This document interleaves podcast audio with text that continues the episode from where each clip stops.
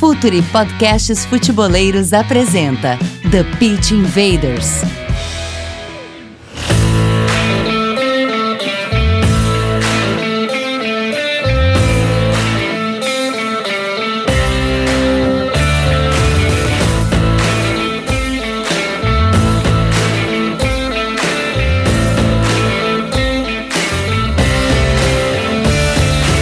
Olá, futeboleiros! Olá, futeboleiras! Futuri Podcasts apresenta The Pitch Invaders, episódio 188. Já temos uma história, sempre falando de maneira profunda e séria sobre o jogo. Meu nome é Eduardo Dias, estamos no ar em mais uma invasão futeboleira. Invaders, essa é só para quem estiver nos escutando na sexta-feira, 27 de novembro de 2020, Black Friday Futuri. Todos os nossos cursos e workshops com descontos incríveis no futuri.com.br. Tem o Pergunte ao Jogo sobre análise tática com Eduardo Secone. Tem o Pergunte aos Dados sobre indicadores de desempenho também com o Secone. Tem gestão de comunicação em futebol, um ponto muito sensível em toda a estrutura, a gente pode até falar sobre isso hoje com João Paulo Fontoura, um cara com uma experiência fantástica, e ainda os workshops sobre inovação no futebol e um workshop sobre Big Data descontos de até 50% e todos cursos e workshops com certificados no futuri.com.br. Este episódio chega até vocês com a força da Coach ID, o software para treinadores de clubes de excelência. Futuri é o representante oficial da Coach ID no Brasil. E-mail comercial@futuri.com.br. Assine a nossa plataforma de conteúdo exclusivo Futuri Club. Acesse apoia.se/futuri. Conteúdo, comunidade e relacionamento e Futuri Pro, o departamento de scouting e análise de mercado do Futuri. Performance e inteligência aplicada ao jogo. Futuri Pro, seu time ganha mais jogos, gasta menos dinheiro e ainda vende por mais. E esse ano não vai ter copinha. Os clientes do Futuri Pro não vão perder muita coisa porque já estão com todos os relatórios à sua disposição. É hora da conexão, Gabriel Correia de volta, o cara do El Rondo, o nosso head de conteúdo aqui no Futre. Dali, Gabriel. Tudo bem, Dinho? Prazer aí estar mais um, um TPI. Eu ouvi muito bem o God Save the Game, já me expulsaram se o Messi for pro City. Eu ouvi, tá gravado já, mas como eu acho que ele não vai, então tudo bem, tá tudo certo, vou criar minha rivalidade com o Vini. Bom estar aqui de volta para seguir falando de projetos e, e, projetos muito importantes no futebol brasileiro. O Messi entra, tu fica de fora. Myron Rodrigues, analista de mercado do Futuri Pro, tiramos ele da frente do monitor, da frente das tabelas, dos relatórios e da televisão também e trouxemos para cá um pouco. Dali, Myron. Dali Prezi, o, convidado de hoje é fenômeno, a gente já teve ele aqui uma vez, agora a gente vai ter ele no TPI para falar do projeto do, do clube propriamente dito. E hoje, ontem, correria, muito jogo visto, relatórios feitos e vamos que vamos, estamos aí para isso. 2021 já começou, na verdade, não para nunca. As vitórias de 2021 já estão sendo forjadas e seguimos em busca de projetos inovadores, conversando com profissionais da indústria e a gente sempre procura convidar alguém que eleve o nível, que nos ensine e eu tenho certeza, conseguimos de novo.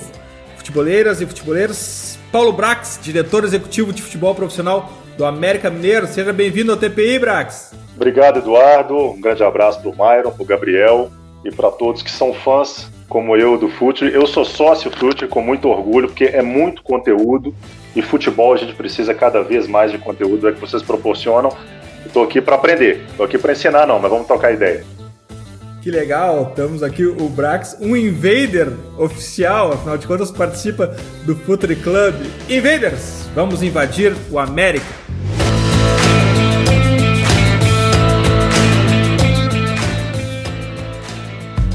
Está no ar o The Pitch Invaders, podcast semanal do projeto Futuri. Cultura, análise e informação, com a profundidade que o futeboleiro merece.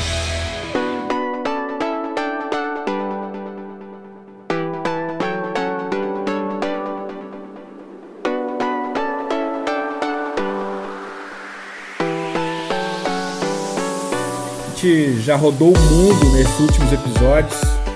Falamos do, da MLS, do FC United com Zanota, a gente passou por Del Valle, River Plate, Ferroviária SA, sempre buscando uh, por inovação, sempre buscando por algo novo, sempre buscando por projetos. A gente sempre brinca com o trust the process, acredite no processo. A gente está também sempre olhando para o Brasil, afinal de contas, existem sim projetos sérios e inovadores por aqui e mais do que tudo diz respeito ao nosso contexto. Paulo Brax, se tem algo que o brasileiro não está tão familiarizado, Brax, é com a função do executivo de futebol. Eu imagino que isso não seja padronizado de clube para clube, e eu queria até a tua experiência sobre isso. Uh, mas como é a função do executivo de futebol no América? Olha, Eduardo, eu acho que a gente tem que traçar aí um, um plano histórico, andar um pouquinho para trás aí no tempo, para falar dessa importância do diretor de futebol e do executivo de futebol. Né? Os clubes eles tinham uma constituição, uma natureza muito de convenção social, lazer, hobby, era tudo muito lúdico, amador. Né? O clube podia ter o dirigente amador porque o clube era amador, o jogador era amador. Mas o futebol mudou, o futebol evoluiu, o futebol hoje ele é negócio, ele é indústria, ele é empresa, um dos maiores entretenimentos do mundo. É, e não cabe mais só o amor, a paixão dentro do clube. Ela cabe do lado de fora, do fã, do torcedor, do consumidor desse produto. Então a evolução acabou exigindo um profissionalismo. E o gestor, ele vem para planejar, para organizar, para dirigir, para controlar, para ter a gestão dos atletas de variados níveis, idade, história, é, ter uma gestão de crise, uma gestão do dia a dia, a gestão de CT, que é o centro de treinamento, a gestão do vestiário, de viagens. É, o gestor, ele, ele hoje é essencial que ele tenha dedicação exclusiva e não parte do seu tempo, tão somente. É, entender orçamento, entender o orçamento de forma básica, de forma apurada, é, tem que se qualificar para isso. E o gestor, o executivo de futebol, ele não é só aquele que contrata ou dispensa atletas ou só monta elenco. Eu acho que a gestão ela parte também de analisar e controlar e mediar é, e fazer com que seja potencializado o trabalho do treinador que é muito importante, é o centro de todo o clube. É, eu acho que é o treinador, é o comandante, tudo passa por ele. Então, talvez potencializar a performance do treinador é muito eficaz e é uma das funções principais que eu vejo do executivo de futebol. É, e, claro, lidar com aqueles problemas comuns que incomodam torcedor, imprensa, daquelas administrações atrasadas, amadoras, é, de trocas, de atrasos. A função do gestor ela ela é muito importante e essencial. Tão essencial que a gente praticamente vai é, conviver com os últimos momentos aí desse, desse amadorismo do, do, diretor de futebol profissional em termos de legislação, porque há um projeto de lei em trâmite, fase final, é, dentro do, do Senado, dentro da Câmara, para poder aprovar e regularizar a profissão de diretor de futebol executivo, é, que tal como um treinador que se exige uma licença, também haverá licença para diretor de futebol. Então, eu acredito que a qualificação ela é essencial dentro dessa função que também tornou-se ao longo do tempo essencial dentro do futebol. O, Paulo Brax, é, tem uma coisa que me chama a atenção e, e, eu acho que nesse ponto você pode ser pode ser uma, uma peça-chave nessa ideia é, sobre isso, que a gente vê muitas vezes um clube desnorteado quando perde seu treinador. Às vezes o clube mesmo demite né, o seu treinador. No caso do América, o América perde o seu treinador por outras questões, por saída. Né? O Felipe Conceição sai no ano passado, para sair depois de ficar em quinto lugar na Série B, e aí o time busca um cara que tem ideias parecidas, né, com, com o próprio Felipe, que é o Lisca, que está fazendo um grandíssimo trabalho, a gente tem visto o trabalho do Lisca em semifinal de Copa do Brasil, segundo lugar agora na Série B. Essa parte é tão fundamental quanto, porque, querendo ou não, talvez você precise entender também do jogo em si, porque às vezes as escolhas dizem mais não só sobre o treinador, mas mais sobre o dirigente em si, o executivo. Como é que é todo esse trabalho para você chegar até aí, é, que você chegou até esse momento, até se tornar o executivo e que no momento a gente vê escolhas que são muito coerentes dentro de uma ideia que tem esse projeto da América? Perfeito, Gabriel. Eu sempre busco, dentro da minha função, dar estabilidade e equilíbrio ao treinador. Eu acho que talvez seja uma das funções mais difíceis de um executivo, é trabalhar com o presidente em cima, com o treinador, às vezes, de lado, junto com o elenco de jogadores, é, e ter a balança dessa relação, dessa gestão de pessoas que interfere diretamente na gestão de resultados. É, o treinador é aquele que vai liderar, que vai influenciar, que vai comandar os atletas, mas talvez seja mais eficaz conhecer o trabalho desse treinador e fazer com que esse trabalho dê certo, do que até mesmo ter o controle sobre os jogadores, porque o treinador ele é central. Aqui no América, eu tive a oportunidade, em maio de 2019, receber o convite para ser diretor de futebol profissional. Eu era diretor das categorias de base desde janeiro de 2018. Então, hoje, é, há dois meses, mais precisamente, eu tenho mais tempo de profissional do que de base. E a partir dali, em maio de 2019, quando eu enfrento uma turbulência muito grande que o América vivia dentro de campo, lanterna do Campeonato Brasileiro da Série B, eliminado no Campeonato Mineiro, eliminado na primeira fase da Copa do Brasil, é, eu me deparo com uma comissão técnica, que obviamente não fui eu que montei, e com atletas, que também não fui eu que contratei, e aquela gestão, ela acaba tendo minha primeira decisão.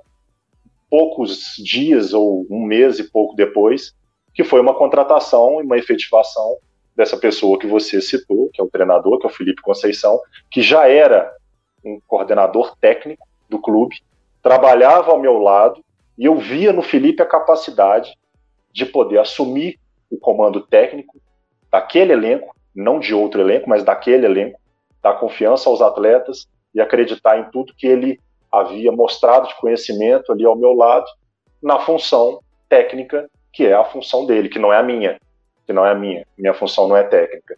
É, e a partir dali a gente tem um êxito muito grande é, numa paciência em blindar aquele treinador, de dar espaço para ele trabalhar, de dar é, margem para ele poder colocar em prática o que ele pensa sobre futebol, aguentando pressão, porque os primeiros resultados foram ruins, como a maioria dos trabalhos, é, e ele faz um trabalho muito estável, muito modéstia à parte, muito porque nós blindamos o treinador e os atletas desse trabalho, que eu acho que é a função do executivo, de ser um para-raio de problema, não deixar ir para campo. E o Felipe Conceição, realmente, ele só sai do América, só sai da, da, da, do meu convívio de trabalho, porque recebe uma proposta decorosa, uma proposta financeira muito maior, de um segundo ou terceiro maior orçamento do ano no Brasil, que foi do Bragantino Red Bull, e interrompe esse trabalho. Ali eu tenho a minha segunda decisão de comando técnico. Então, eu tenho uma estatística muito favorável a meu respeito, porque em um ano e meio de profissional, é, uma demissão foi da comissão técnica que eu não contratei, e mais nenhuma outra. A efetivação do Felipe e a saída dele por uma proposta de terceiro e a contratação do treinador atual, que é o Lisca. É, conhecer o treinador, Gabriel, é, é essencial para você contratá-lo. Eu vejo e fico muito triste Aliás, triste até feliz, por, por, por, até me valorizar e valorizar quem pensa igual a mim, que eu acho que é a linha correta. Eu fico triste é, de ver alguns clubes com seis, sete, oito, nove treinadores na pauta de contratação. O clube A tentou o treinador X, depois ele recusou, foi no Y, depois foi no Z. Treinadores completamente diferentes de modelo de jogo, de estratégia, de dia a dia, de entrevista, de idade, de pensamento de jogo, de currículo. Parece uma metralhadora giratória que alguns clubes fazem, de não ter o perfil do técnico. O que que você quer com o treinador? Então, o que que eu faço muito, e eu tenho ajuda para isso, não consigo fazer sozinho, é, eu tenho um, um, mapa dos treinadores no Brasil. É, eu, eu não, vou, não vou confessar para vocês aqui, se vocês me perguntarem, mas, se, mas eu posso te dizer como que joga no meu conceito e das pessoas que me auxiliam, um Rogério Senna, um Dorival Júnior, um Bruno Pivetti, é, um, um Léo Condé, o Lisca, é, o Felipe Conceição. Eu tenho isso. Eu tenho um arquivo para isso. Então, assim, acho essencial que um executivo não só tenha no seu radar atletas, e quais são esses atletas, qual é o é o físico, é o mental, é o currículo desse atleta, que hoje em dia os dados te fornecem isso, mas também ter o treinador. tendo ter do treinador, talvez seja até mais difícil, mas vai te dar mais êxito do que dominar o perfil dos seus 30 jogadores. Então a nossa troca, ela para alguns foi polêmica da saída do Felipe à contratação do Lisca, é, mas para nós não, porque a gente seguiu um critério. Ia dar certo? Não sabemos. Futebol é imprevisível, o resultado é imprevisível. Mas a gente tenta minimizar o erro. Então buscamos um treinador que tinha um perfil semelhante em várias características, em várias é, é variáveis, como a gente tem no, no, nos, nos dados, nos analíticos, algumas variáveis que encaixavam e outras que a gente tinha como lacuna, como brecha do treinador anterior e que ele ia completar, tendo como base o elenco de jogadores e o clube, que conhecer o clube, conhecer a identidade, a natureza do clube, o DNA do clube, é muito importante, tal como conhecer o seu elenco. E esse elenco que está aqui hoje foi o elenco que eu auxiliei na montagem. Então, conheço os jogadores e sei qual tipo de treinador pode vir a ter êxito com eles. Mais uma vez, tem que dizer, é, pode dar errado. Futebol pode dar errado. A gente não prevê o resultado negativo e às vezes nem o positivo. Porque ninguém esperava, nenhum torcedor americano esperava que o América estaria na semifinal da Copa do Brasil esse ano, eliminando seis adversários, dentre eles Inter e Corinthians. Mas pode dar errado, como pode dar certo. A gente tenta minimizar o erro. Então essa troca ela foi muito assertiva é, e a gente tem um trabalho de dia a dia para lidar com todos os problemas que são inerentes à função executiva e treinador. Paulo, tu falou que foi uh, executivo da base do, do, do América também. O América ele tem um DNA muito formador. Tem um jogador de Premier League e seleção formado no América, que é o Richarlison. Tem um jogador de Champions League que é formado no América, que é o Danilo. Eu quero saber como hoje no América Mineiro é feita essa transição da base para o profissional, porque a gente sabe que o América ganhou o selo de uh, clube formador no, no Brasil e, e também tem a competição da cidade com o, com o Cruzeiro, com o Galo e agora tem o Coimbra Esportes também que faz uma captação bem boa. Eu quero saber qual é a posição do América Mineiro no meio, de, no meio desse ecossistema da, da cidade de, de Belo Horizonte, que ela é bem, que ela é bem, bem concorrida. É, Myron, é, o América tem esse DNA formador, que é um DNA que não é só de teoria, né? A gente tem isso na prática. É, quem convive dentro do América, ou que tem conhecimento de como que funciona o trabalho do América, consegue enxergar que realmente a gente é um clube é, que forma jogadores, e não só que simplesmente inclui esses jogadores no elenco profissional, e esses jogadores não têm aquela transição que é necessária para ele poder performar. Hoje a gente tem dois atletas de destaque dentro da seleção brasileira, um Danilo e um Richards, que são categorias de base do América. É, então, acredito na formação desse jogador como dentro da natureza do clube. O América ele tem não só essa natureza de ter o know-how de formar esse atleta, mas também a necessidade de ter esse atleta no elenco profissional. Hoje a gente tem cerca de 40% do elenco oriundo da base. É muito. E a gente pretende até aumentar. Para isso, você precisa de ter profissionais qualificados que entendam o que, que é o América, como que é a estrutura do América, qual que é o objetivo do América, que num um, um campeonato de base, é, com todo respeito a quem busca isso, não é o título o objetivo do América. O objetivo do América é formar esse jogador e deixá-lo apto para estar dentro do elenco profissional. E essa transição ela tem degraus. A transição ela, ela vai aos poucos qualificando aquele jogador para que ele fique cada vez mais próximo de ser de fato um jogador profissional. E muitos se perdem no caminho. Então essa transição ela acontece dentro das comissões técnicas. É, hoje, por exemplo, um dos três preparadores físicos veio da base. O auxiliar técnico, que é o William, é, William Matos, o auxiliar técnico do profissional, do clube fixo, veio da base, que é o Cauã Almeida, já serviu a seleção brasileira, foi auxiliar do Guilherme Daladeia na Sub-17, veio da base. É, o analista de desempenho veio da base. Então, a gente tem uma transição que ela acontece de fora para dentro. O coordenador de futebol que trabalha ao meu lado, Rafael Diniz, veio da base, eu vim da base. Isso facilita. E aí, quando você vai para o campo, a gente tem hoje uma integração muito grande das categorias, principalmente sub-20 profissional, em que esse ano, todos os jogadores do Sub-20 já treinaram no profissional em algum momento. Todos. Todos, sem exceção. É, e é, se promove essa integração no dia a dia.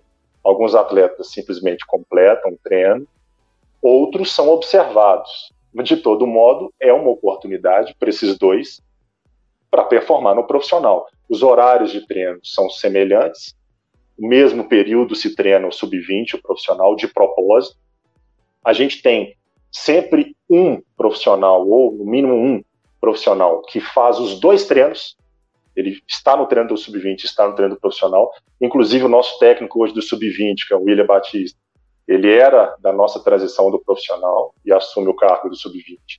É, então, é, essa transição ela facilita que esse atleta de base esteja no nosso elenco profissional. E da necessidade, o América não tem ainda né, aquela pujança financeira para comprar jogadores, para investir em contratações.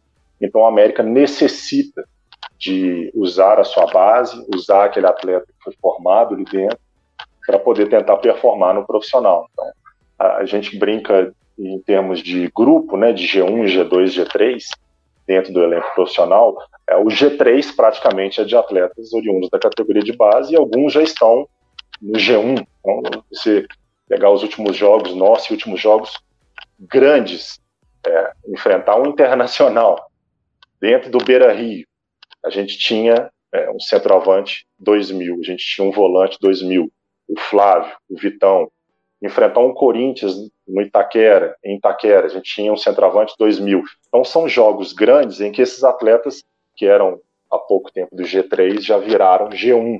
Então prontos, estão aptos para ou desportivamente servir o clube ou serem negociados no mercado interno ou externo. Então essa transição ela é de dia a dia e ela está em todos os profissionais que hoje trabalham na América da base ao profissional. Brax, estratégia de mercado como uma ferramenta de crescimento de performance esportiva e econômica é algo relativamente novo no futebol, uh, pelo menos algo sólido e estruturado. Talvez começo desse século, talvez o Sevilha de Monte tenha começado com isso, mas hoje já, já, já é bem disseminado. O América é um clube formador e o talento no Brasil ele é muito fragmentado e os grandes compradores acabaram descobrindo isso. Eles não precisam mais ir no Corinthians, no Flamengo, no Inter, no Grêmio, no São Paulo para comprar jogadores. Eles podem ir no América, por exemplo. O América de alguma maneira tem um plano para fazer essa grande venda sem precisar desses clubes vitrines do Brasil. O América tem uma estratégia para fazer esse passo adiante no, na estratégia de mercado como uma ferramenta de crescimento? Sem dúvida, Eduardo. A gente precisa disso.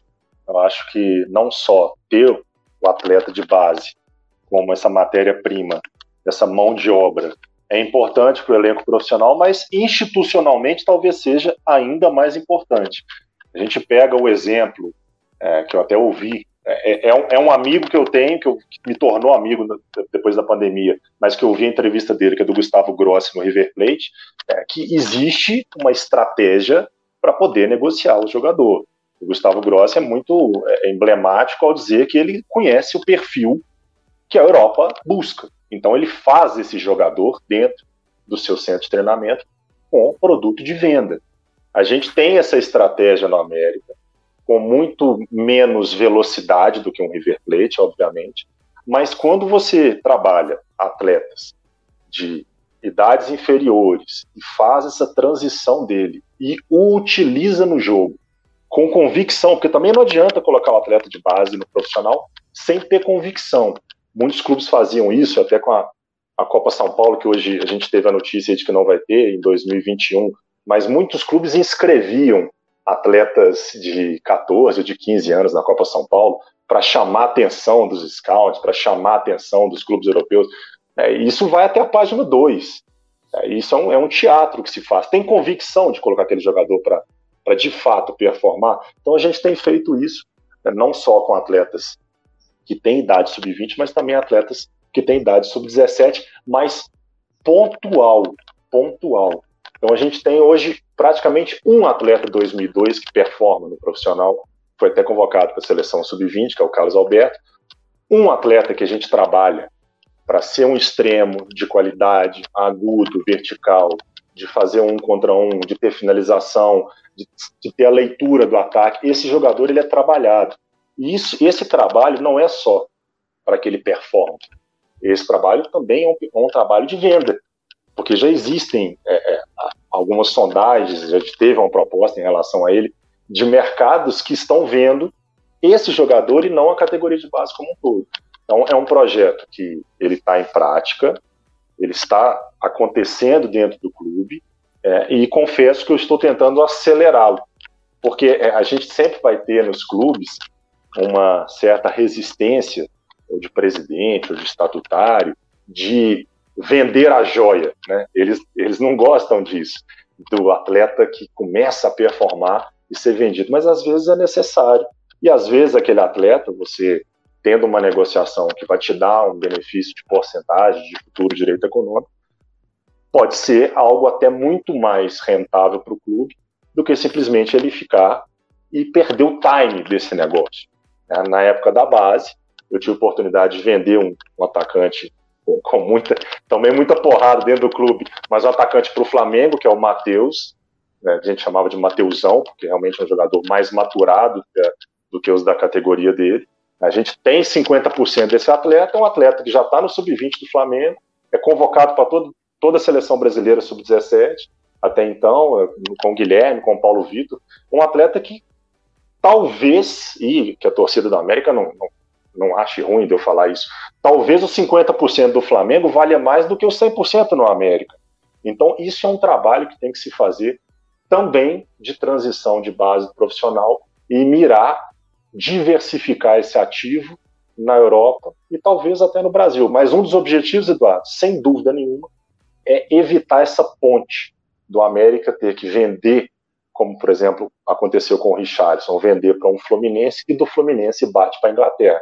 A gente tem que começar a vender direto, como nós fizemos agora a negociação do Mateuzinho, o nosso atleta 98, que talvez tenha perdido o timing de uma melhor venda quando ele estava num pré-olímpico, mas que a gente consegue vender agora para um mercado de entrada na Europa, é, de mercado de porta de entrada na Europa, que seria Israel.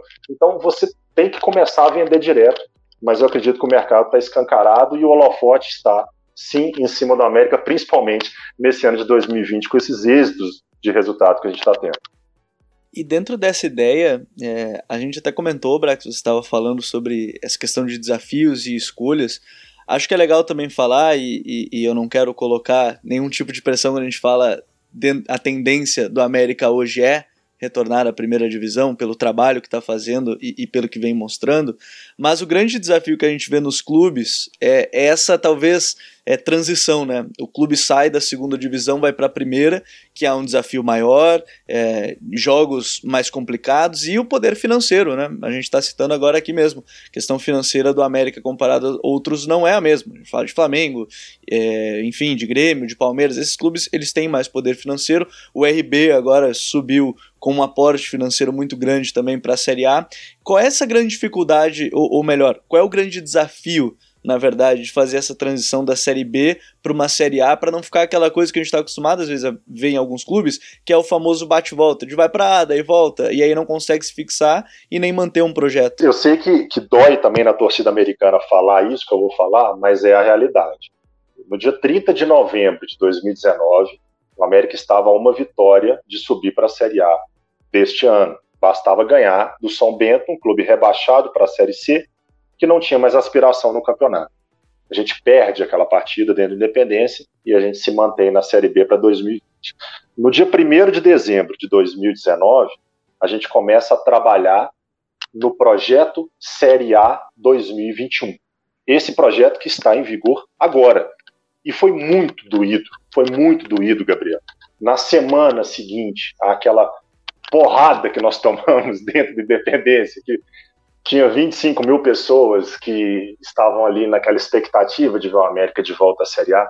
É, doeu muito entender a realidade de que a gente está mais preparado hoje do que estava no dia 30 de novembro de 2019. Por que, que eu, eu te afirmo isso? Não estou falando isso porque ah, você já tem mais de um ano e meio no clube, e aquela época você tinha seis meses. Não é isso, não, é em absoluto. A gente fez uma corrida de recuperação na Série B do ano passado. A gente estava na lanterna do campeonato até a 14 rodada. E a gente começa uma ascensão muito grande, resultados começam a vir, e a gente começa a galgar a tabela e subir posições que nos permite, faltando. A gente teve uma derrota em casa para é, o Paraná e para a Ponte, duas derrotas, e a gente, nos últimos cinco jogos, a gente só teria chance de acesso se ganhasse os cinco. A gente ganha quatro e perde o último. Ali, a gente não estava pronto para ascender a Série A.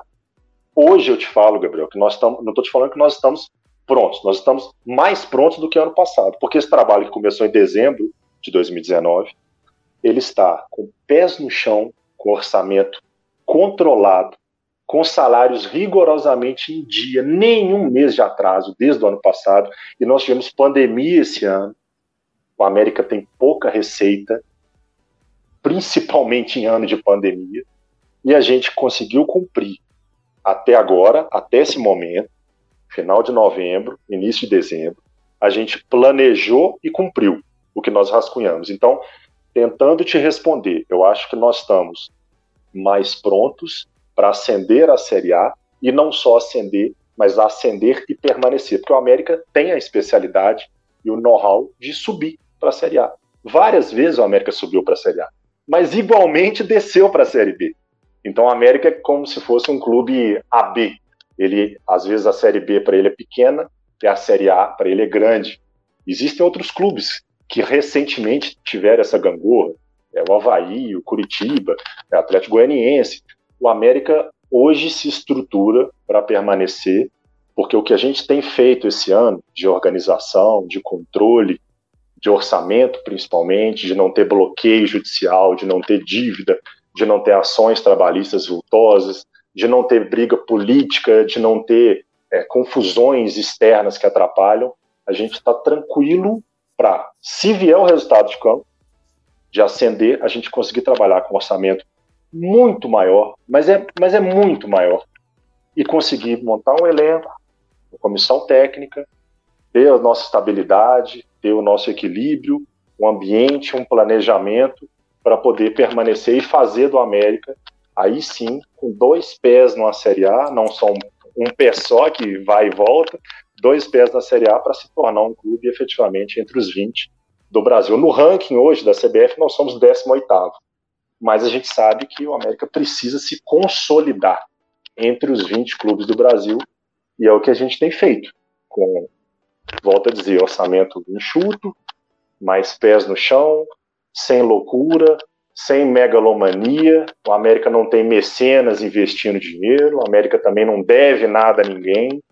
É, e um dia desse eu ouvi um dirigente dizer que, é, eu sempre gosto de repetir isso, fazer futebol sem dinheiro é muito difícil. Eu discordo de forma veemente. Difícil é fazer futebol sem caráter, sem ética, sem correção, sem projeto, sem planejamento, é, sem um, um pessoal é, que tem o mesmo objetivo que você, com muita política, com muita pressão, aí é difícil. Agora, fazer futebol sem dinheiro, que é o que a gente faz, é muito bom, é prazeroso.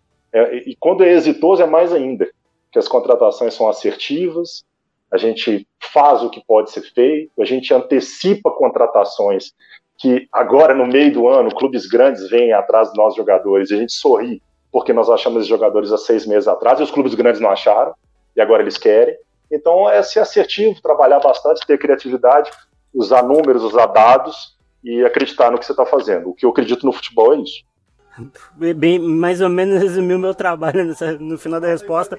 Então vamos falar do mercado do, do América que passou um, um tempo com, com o Rui, o português, desse intercâmbio que uh, ajeitou, ajeitou o, o, o, centro de análise de mercado e, e desempenho do clube. Eu quero que tu fale como ele é feito hoje, qual é o garimpo, uh, as competições que o clube prioriza, porque como tu mesmo falou, não é um clube que tem um mecenas, não é um clube rico, não é um clube de Série A, e precisa ser assertivo.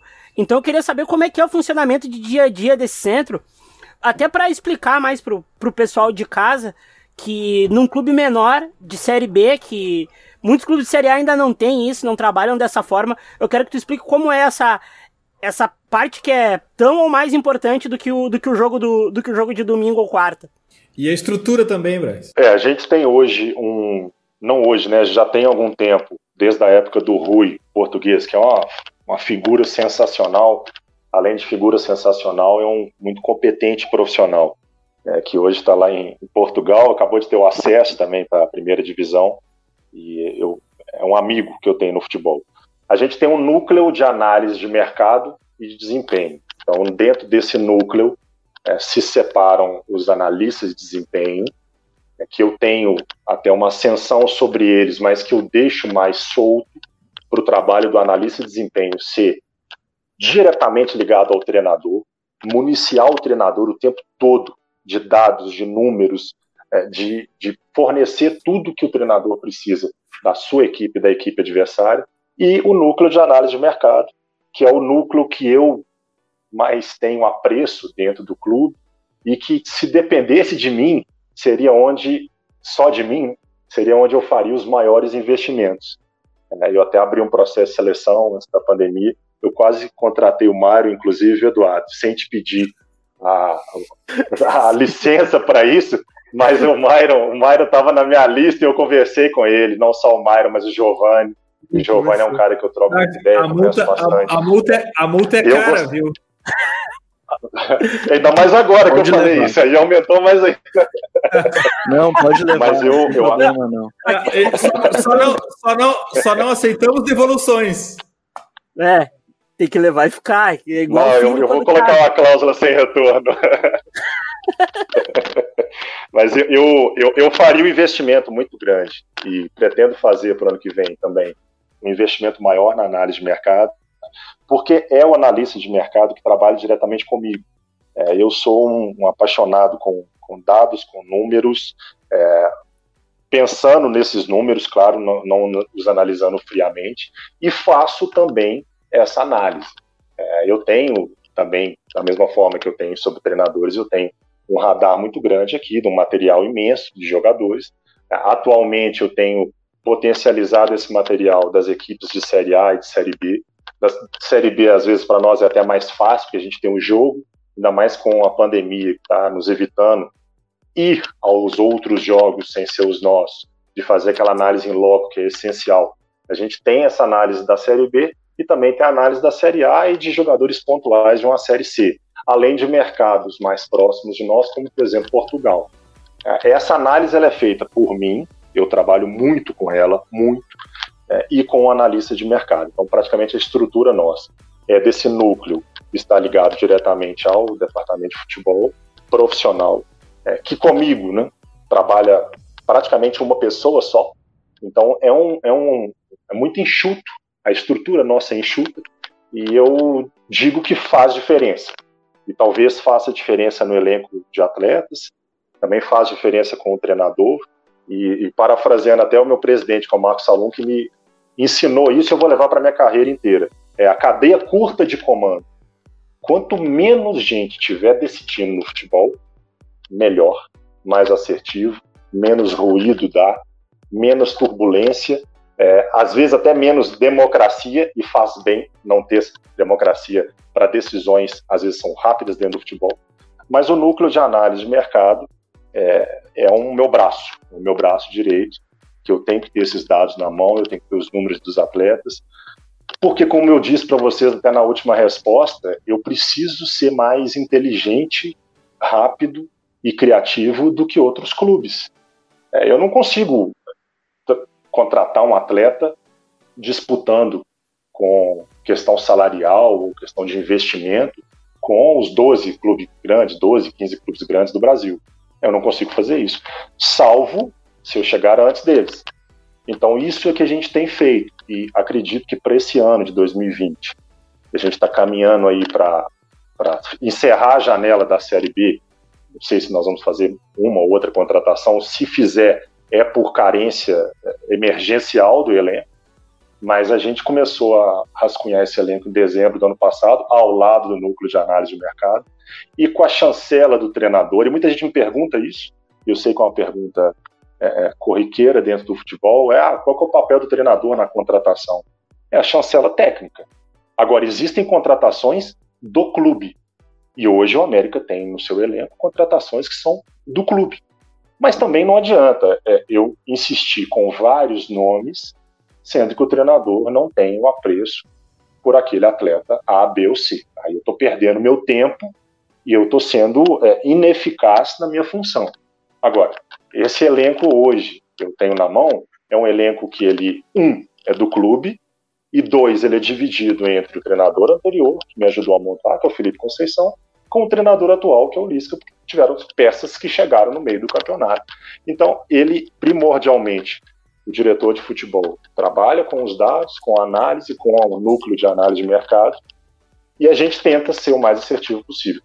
Dos jogadores que estão se destacando hoje da América, nós contratamos em dezembro do ano passado, quando ninguém estava, ninguém eu digo, da prateleira de cima de uma Série A, procurando um Alê no Cuiabá, o Rodolfo no Cuiabá, o Felipe Augusto no Operário, o Eduardo Bauerman no Paraná Clube, é, um Matheus Cavicchioli que está no Oeste. Então, sim, são, são nomes que talvez a gente tenha como um dos méritos do América esse ano, a capacidade de potencializar esses jogadores.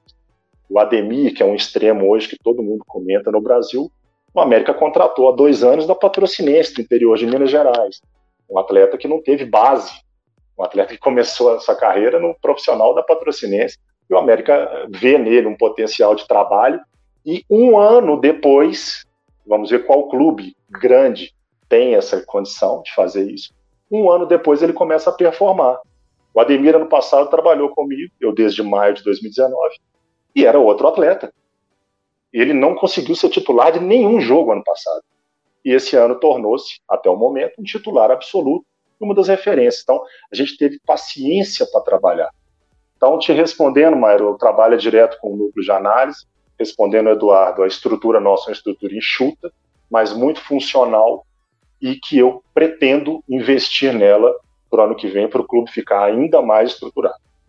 Eu quero ressaltar duas coisas. Uma é o técnico como parte do processo e não como sendo o processo de mercado, e também agilidade no fluxo de informação e tomada de decisão, porque nesse ponto, enquanto a burocracia e a estrutura gigante dos grandes clubes demoram dois, três meses para tomar uma decisão, uma tomada de decisão rápida pode valer milhões de euros, não só de reais. Brax, qual é a linha mestra tática no desenvolvimento dos jogadores? O, o, o América tem aquela estrutura que é a mesmo, mesma plataforma do sub-12 ao profissional ou trabalha com conceitos? Não, eu até não concordo com isso, sabe, Eduardo? Me perguntaram isso algumas vezes, se eu concordo com o que, ah, que é feito. O Barcelona já fazia isso, São Paulo já fazia, o Atlético Paranaense tem feito isso, da linha ser de cima para baixo, conceitual, de reunião das comissões, de trabalhar daquela mesma forma, as equipes. É, eu acho, além de ser muito difícil de se fazer, eu acho que há um limite. Então, eu sou favorável a, a parcialmente esse modelo. Eu acredito que até o sub-17 não deve, não deve haver esse rigor de modelo de jogo, de se observar o profissional, é, de ter as mesmas características, de ter a, o jogo posicionado. Não. Agora, o sub-20 eu já entendo que já faz parte do profissional. Aí sim, o sub-20 nosso, hoje, a gente, aos poucos, uma integração muito grande do profissional com a base, que facilita também pela minha vinda de lá, a gente procura ter uma mesma linha de trabalho, ter o mesmo conceito de jogo. É, se você pegar os últimos jogos do sub-20 da América, do Campeonato Brasileiro sub-20, tem o mesmo conceito do time profissional. É, isso não é imposto, isso não é, é motivo de muito rigor, acaba que pela integração das comissões técnicas se torna-se natural e menos doloroso do que você contratar um profissional e impor isso a ele, porque treinador a gente conhece bem a cabeça do treinador, ela é diferente de tudo. Então, o treinador, quando ele tem aquela batuta e vai comandar o time antes, durante, depois do jogo, ele pode tomar as decisões que ele entende pertinente para buscar o resultado. Agora, quando há no clube, de forma bem tranquila, dia a dia, de, não de imposição, de obrigatoriedade, mas de aceitação, de conversa e de troca de experiências, isso acaba sendo natural, mas com o sub-20. Abaixo do sub-20, não. Dentro do nosso CT, a gente começa no 14, o sub-14. Então, nós não temos dentro do nosso CT abaixo dos 14 anos. Tem um clube separado, que tem as categorias 10, 11, 12 13. Então, dentro do CT, nós temos sub-14, sub-15, o sub-17 e o principalmente, que é essa integração que eu acho que já está ali na, na, no último degrau do profissional, que é o sub-20. Esse sim, a gente tem conceitos. É, e o América, desde o ano passado, é tido como um clube, é um time, né, não um clube, mas um time que propõe jogo, que ataca espaços, que tem uma grande pressão pós-perda, é, que tem um jogo posicional muito forte, que tem uma marcação coletiva, é, que agride o adversário dentro e fora de casa. É, isso, do ano passado, é, tornou-se para esse ano. É, e por mais que a gente tenha trocado a comissão, a gente troca a comissão, como eu disse, com um conceito semelhante. É, e hoje a gente pode, analisando o jogo do América, no seu padrão, é claro que existem jogos diferentes, você não vai começar a propor jogo com um minuto contra o Internacional dentro do Beira Rio.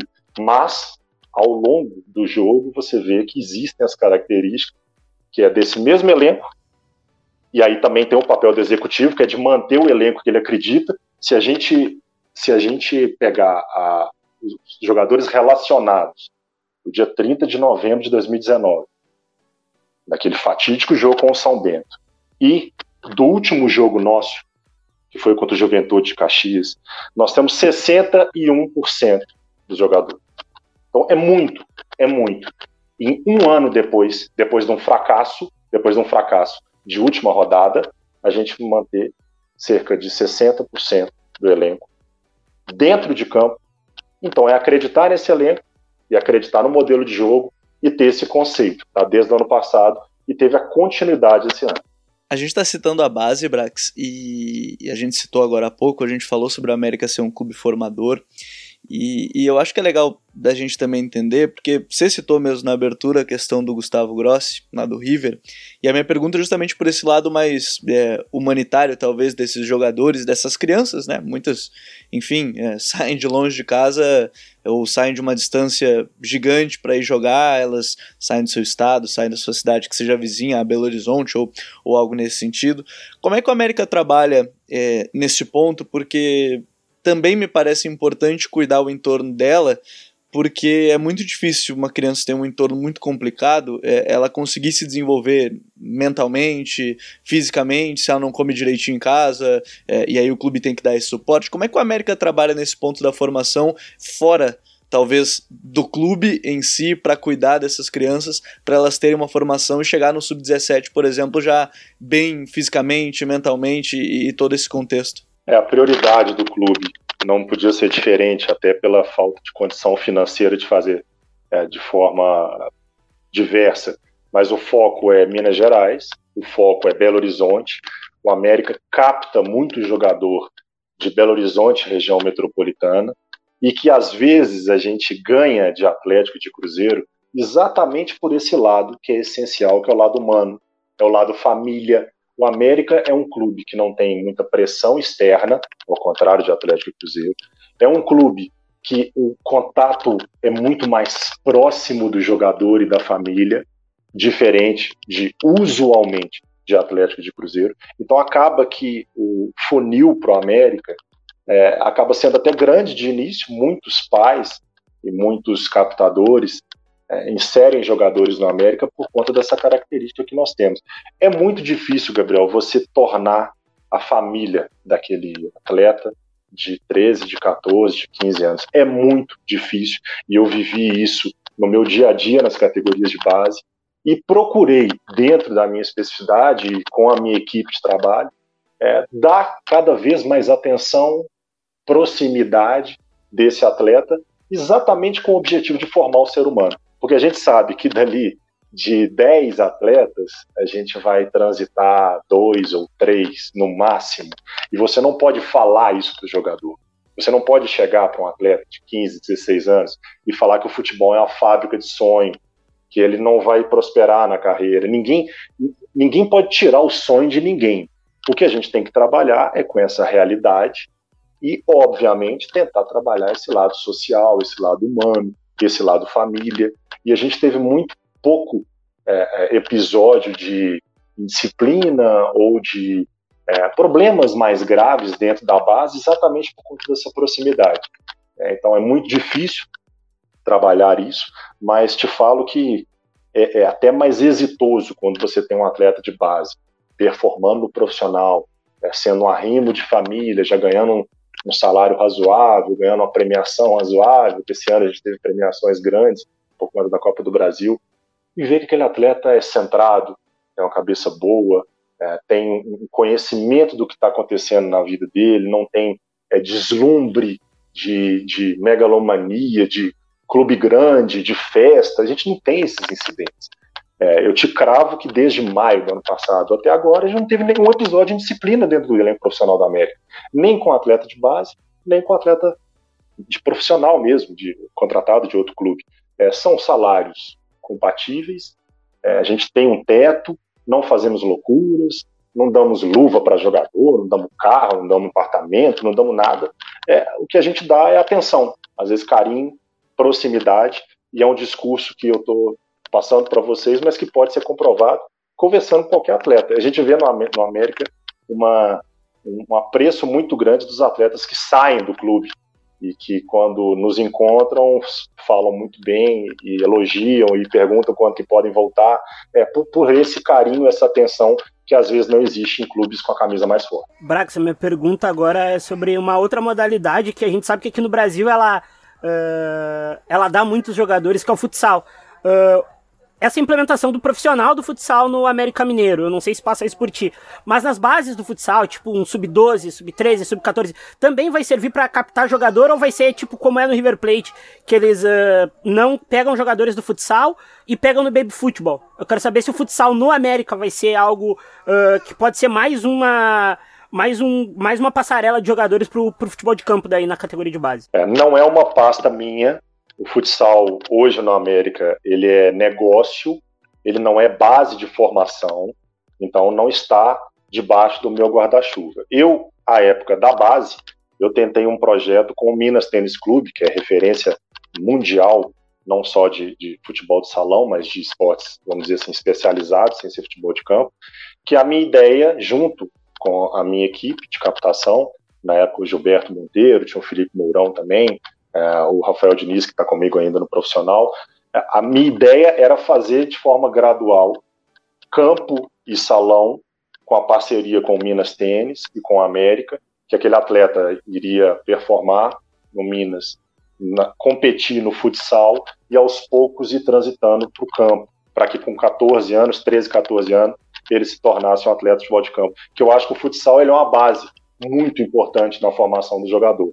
Mas atualmente, Mauro, não é a minha pasta é, e nós não temos hoje dentro do clube o futsal como início, iniciação, início da formação desportiva, nós não temos. Mas é algo que eu gosto sim, só não consigo implementar agora.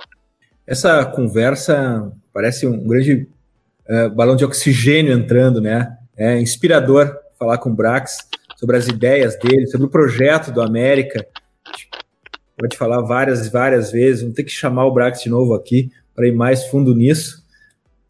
Apesar dele estar tá roubando meus analistas aí, ou tentando roubar, mas isso aí depois eu resolvo com ele em particular, tentando.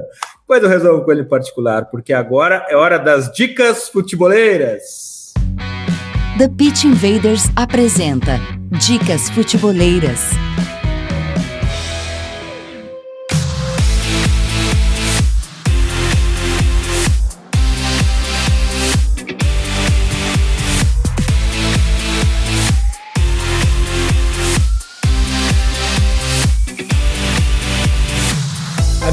Dica futeboleira essa semana, ela é uma dica basqueteira, mas você sabe que aqui a gente encontra futebol em tudo. E essa dica serve muito, muito para o futebol. É um vídeo sobre a matemática Ivana Seric, a analista de dados dos Seven Sixers da NBA, e mostra como estamos muito distantes no futebol do que já está sendo feito em outros esportes coletivos de invasão com bola, em relação principalmente ao Analytics. O link vai estar no post de divulgação no futuri.com.br e quero reiterar, quem estiver ouvindo esse episódio na sexta-feira, 27 de novembro de 2020, aproveite a nossa Black Friday. Cursos e workshops com descontos incríveis, mas só até as 23 e 59, porque depois o Emílio vai derrubar o link. Gabriel, tua dica futeboleira? Bom, primeiro eu quero agradecer esse papo, foi, foi fantástico, agradecer ó, ao Paulo Brax, Dinho, Myron, o papo foi, foi muito bom. E, e já que ele foi citado, como eu perguntei dessa parte humana e a gente citou ele, eu acho que era difícil eu não colocar minha dica nisso, que é, uma, é no The Players Tribune do próprio Richardson, que a gente citou aqui, e que ele conta, e, e no título, tá? Guerreiros Não Desistem, que ele fala desse período dele, é, de, de última chance na base, ele estava com 17 já, então ele via naquele momento a última grande oportunidade e ele fala sobre a questão de, de tirar o pai dele de uma situação muito complicada né, que sempre teve uma relação muito próxima, e que no fim ele se tornou, na verdade, o Richarlison um cara que virou referência para muita gente que tem esse sonho, né? A gente cita o Neymar, que tem o sonho de, de todo mundo olha o Neymar e vê como um sonho de ser um jogador de futebol. E, e, eu achei muito interessante que no texto ele fala, né, uma coisa é copiar o Neymar, outra é realmente se tornar um jogador profissional, e a gente sabe, é difícil, né,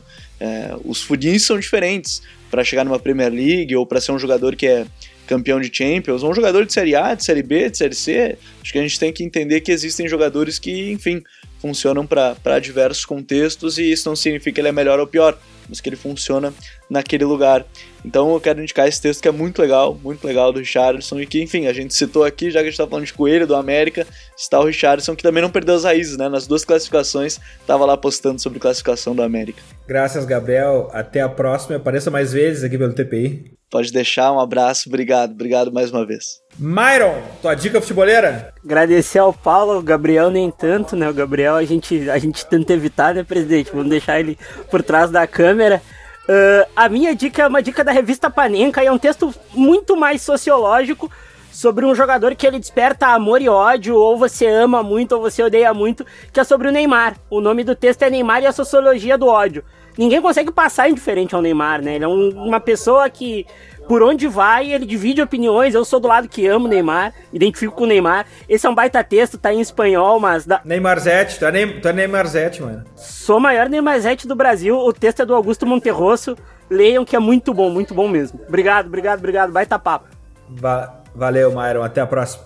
Paulo Brax, tua dica futeboleira? Vamos lá, vou, vou, vou, abusar da boa vontade, então. Vou dar três dicas aqui. De livro, A Escola Europeia, que é um grande livro do, Daniel Fieldsen, que fala sobre os clubes. Eu acho que a gente tem que conhecer cada vez mais os clubes é, no Brasil, na Europa, a natureza do clube, o que quer aquele clube, qual a natureza daquele clube. É, também citar o texto, inclusive, está no FUTRE, sobre o projeto Real Sociedade, que fala do Emanuel, é, interino desde 2018, que hoje está esse sucesso na Europa. Acho que conhecer os clubes, talvez por executivo de futebol, seja muito importante para se basear, para copiar o que precisa ser copiado e para se escudar. É, jornalista português, o Vasco Samuoco, que escreve muito bem sobre futebol. Eu sou fã do cara, é, gosto demais dos textos dele, também está no YouTube. É, e você é um pouco filósofo, que eu gosto muito de, de jogar futebol com cinema. É, o filme espanhol O Poço, né, do, do diretor Galder Urrutia, é, não tem nada a ver com futebol, mas eu, eu consegui enxergar nesse filme é, gestão, planejamento, é, pensamento coletivo versus pensamento individual, é, projeção de futuro, escolhas, decisões, é, relacionamentos gestão de pessoas, gestão de vida. Então, eu não sei se eu sou apaixonado demais com futebol, mas eu daria essa dica de filme para quem não viu esse filme espanhol e tentar se conjugar com a função de executivo de futebol. É, eu estou muito grato de poder participar dessa mesa mais do que qualificada. Não vou contratar ninguém do FUT por enquanto, viu, Eduardo? Se eu for contratar, vou contratar o FUT como um todo, mas para ser parceiro. É, Obrigado, Gabriel. Obrigado, Mário. Obrigado, Eduardo. Espero que tenha sido tão prazeroso quanto foi para mim. E vamos batendo bola e vamos levar o futebol a um nível cada vez mais profissional, por favor. Bora. Valeu, Brax. Muito obrigado. Nós todos aqui te admiramos, admiramos muito o teu trabalho. Obrigado por ser essa inspiração. Obrigado por ser esse oxigênio no futebol brasileiro com as tuas ideias e com a execução das tuas ideias. Obrigado por estar também ao nosso lado, compartilhar teu tempo e conhecimento. Obrigado, Brax. Valeu, um abraço. Invaders, graças por estarmos juntos em mais STP, futeboleiras e futeboleiros. Nós somos o Futuri e temos um convite para vocês. Pense o jogo. Abraço e até a próxima invasão, The Pit Invaders.